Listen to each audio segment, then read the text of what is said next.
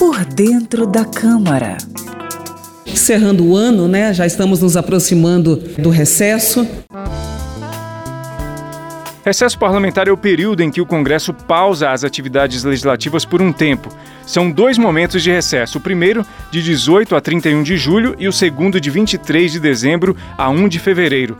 Quase sempre, os congressistas focam agendas locais durante o recesso. Há a possibilidade de convocação extraordinária nesse intervalo. Essa convocação pode ser feita em situações muito específicas pelos presidentes da Câmara, do Senado e pelo presidente da República.